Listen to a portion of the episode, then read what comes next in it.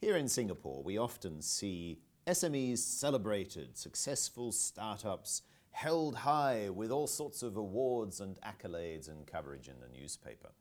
But as we also know, for every successful SME, there is also another that doesn't make it. According to the Department of Statistics, SingStats uh, here in Singapore, there were 43,000 startups in 2016, uh, double the number in uh, 2003. But half of the new startups fail within the first three years. Simon Littlewood, I guess to an extent, we're not surprised by those statistics reported by the newspaper.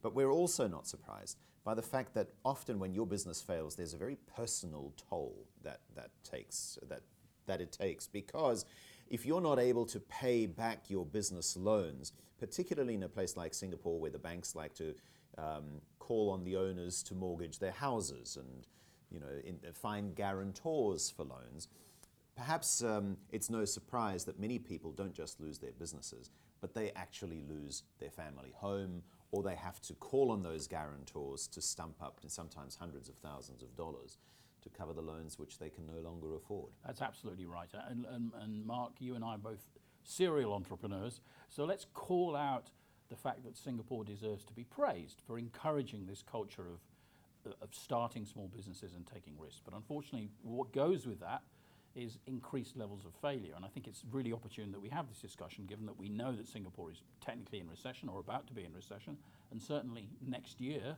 um, we are looking at significant risks in terms of trading and growth. Yeah. So um, it's not surprising to hear that large numbers, larger numbers of SMEs are going insolvent, and also that because of the way that bank loans are structured in Singapore, many owners or people close to owners, family members and friends, are losing their homes. Because the way that this works, and you know, we've looked at some data, is that SME loans outstanding in the last five or six years have gone from about 50 billion Sing up to about 80 billion Sing, which mm-hmm. is a mm-hmm. huge increase, it's a mm-hmm. 60% increase. But also, the percentage of loans that are secured against the owner's home have gone from about 40 to 60%. But in addition, because a lot of loans are secured against friends or members of families, as we've yes, seen here. uncles and aunties. Yeah, so, yes. so 80% of what banks lend to SMEs is lent against the security of somebody's assets, which means that when SMEs go bust, there is a severe personal impact on the lives of the men and women who started these companies. Yes, very much so. And uh, kudos to the new paper for picking this issue up recently. You know, you hear these stories all the time. Somebody starts a business, they take out a loan, they go to the bank in order to rustle up some cash, and as you say, they then collateralize with their own home. And then what happens is the stuff that's never discussed. When you have a bank calling you for money, you're highly unlikely to want to tell all your friends and family about it. Yeah. You know, you, there, there are times that you don't even want to go to the letterbox anymore because you know you're going to face a lot of bills that you probably can't pay. And so you then go down into this morass where you don't see a way out and it's very lonely.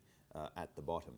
Before long, somebody then calls you out on it and you're going to have to stump up some cash. And, and as you say, the, the, the pain that's associated with that um, is, is the sort of stuff that usually doesn't get reported in the paper.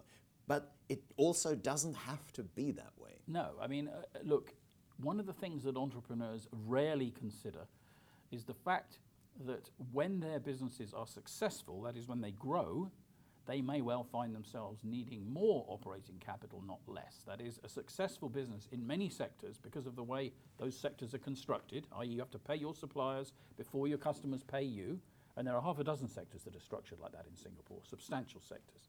Sectors like construction, general commerce, transportation. Then the reality is that as your business grows, your working capital needs will grow. And, you, and if you haven't understood that and planned for that, you're going to find yourself in trouble. That is, you will lack the cash to basically keep the lights on. Even though your sales are growing. Even though your sales are growing. And that is the single commonest reason that SMEs and other companies fail is because they run out of cash, not because they run out of customers. Mm. Um, so, first thing, is there actually a need for that to happen? The first thing is that if, if, if we're going to help SMEs, and, and this article is at least in part about a scheme to help SMEs, they need to understand that working capital dynamic insofar as they can plan for it. That is, understand that if we're going to grow and if we have this dynamic in our business in terms of our suppliers and our customers, we'll need more cash and secure that cash in a way that is sustainable. That is, low interest rates, good terms, and a degree of flexibility, which means that they can respond to an upturn or downturn in the market. What's happening at the moment is that there is widespread lack of knowledge about why working capital is such a critical issue. And secondly, companies are being encouraged very strongly to take loans from major financial institutions. There are something like 12, I think, in Singapore that offer these types of loans at rates of interest in the range of 12 to 14% or even more, which is very, very substantial. Agreed. But at the same time, the alternative is that you end up giving up uh, 15% of your uh, the value of your invoice by factoring it, or, or uh, you know going to any number of these portals that offer you tens of thousands of dollars in cash overnight at 30% interest rates. Well, I think the, the key question here, and certainly what, what you and I believe, is that there are ways of managing customer relationships which will ensure that you are first in line to get paid. That is, as long as your customers are solvent, because if they're not solvent, they're not paying anybody, as long as they're solvent and they're paying somebody, you can so manage your relationship with them so you're likely to be prioritized when it comes to payment. So, whereas the mindset one might think from reading and listening to what the media have to say is, oh dear, I run out of money, let me borrow some, it should actually be, I must so manage my business that I get priority when it comes to customers paying me so that I run my business off the cash that I get for the goods and services that I sell, yeah, and get paid promptly. And that, to, to us, it's not even the discussion that's really being held. No, no, because nobody really thinks that customers can pay faster. There, there seems to be this assumption that if your customers don't pay you, well, you are going to have to resort to calling them up and sending them letters and getting lawyers to send them letters and eventually taking them to court. Um, but that is a very fundamental shift in mindset that needs to take place. Yes, um, it does, and it's not helped by the fact that not only do many companies not understand this working capital dynamic, um, they do not set up companies because, and we've talked about this many times, they think they're great at invoicing and collections. They set up companies because they have a passion for a particular product or service that they see is needed in the market. And, yes. and, and the fact that they're growing means that they're right about that.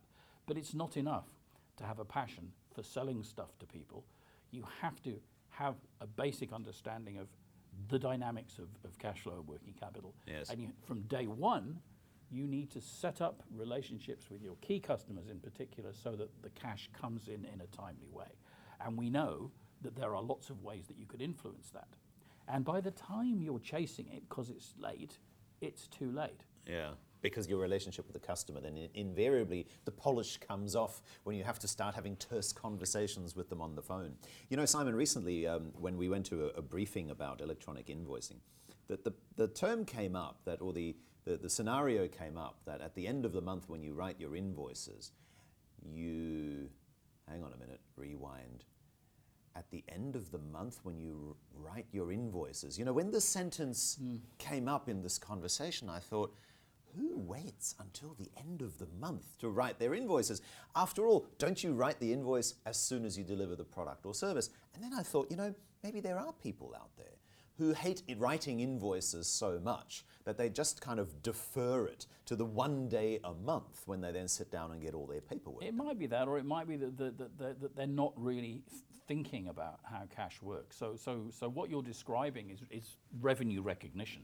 So, so, so in financial accounting terms, revenue is recognized when you create a transaction. That is when you issue an invoice. Up to that point, it's it's potential revenue, but it's not revenue because you mm. can't take it as revenue into the accounts until you've actually cut an invoice. Mm. It's axiomatic if you want to have a successful business that you cut an invoice at the earliest possible juncture. Yes. When the good service has been delivered. yes, don't so wait till the end of so the month. So the clock starts starts from the time that you cut the invoice, and you know that this has a bearing on the way that you construct you, you, you construct customer contracts, among other things, which which very often aren't very clear in terms of, uh, particularly in, com- in complex businesses that provide combinations of goods and services, or say in construction businesses, where there are ver- where there are revenue recognition hurdles. You know, if we d- once we've done this stage of the project, we can bill you for this. And once we've done, you know, and if that's not closely defined or adequately defined or agreed to, you find yourself in a situation where you're investing more and more working capital in, into your service, but you're not able to actually get any money from the customer. So, how you structure the relationship, how you structure contracts, when you recognize revenue, recognizing it at the earliest possible juncture, and then loving the customer. Mm. Once the invoice is in there, making sure that the customer is happy, not just with the good or the service, but with the transaction itself. Yeah. We know from data, from experience, that these things taken together can have a significant impact on how soon you get paid. Yeah, and not just loving the customer, loving writing invoices. no matter what the product or service is that you sell, you've got to invest the time. You have to prioritize that. You have to say, this is really important and I'm going to enjoy it. Absolutely. Absolutely. And I, for one, love writing invoices. Mark. Me too, Simon. I tell you what, why don't we go and write some invoices right now? Hmm, let's see, who could we invoice? Well, you could. I could invoice you, and you could invoice me. Well, I'd have to invoice you for my time for doing this podcast. Uh, and but please don't send us invoices. Just send us your comments in the comments box next to this podcast. As always, we'd love to hear from you.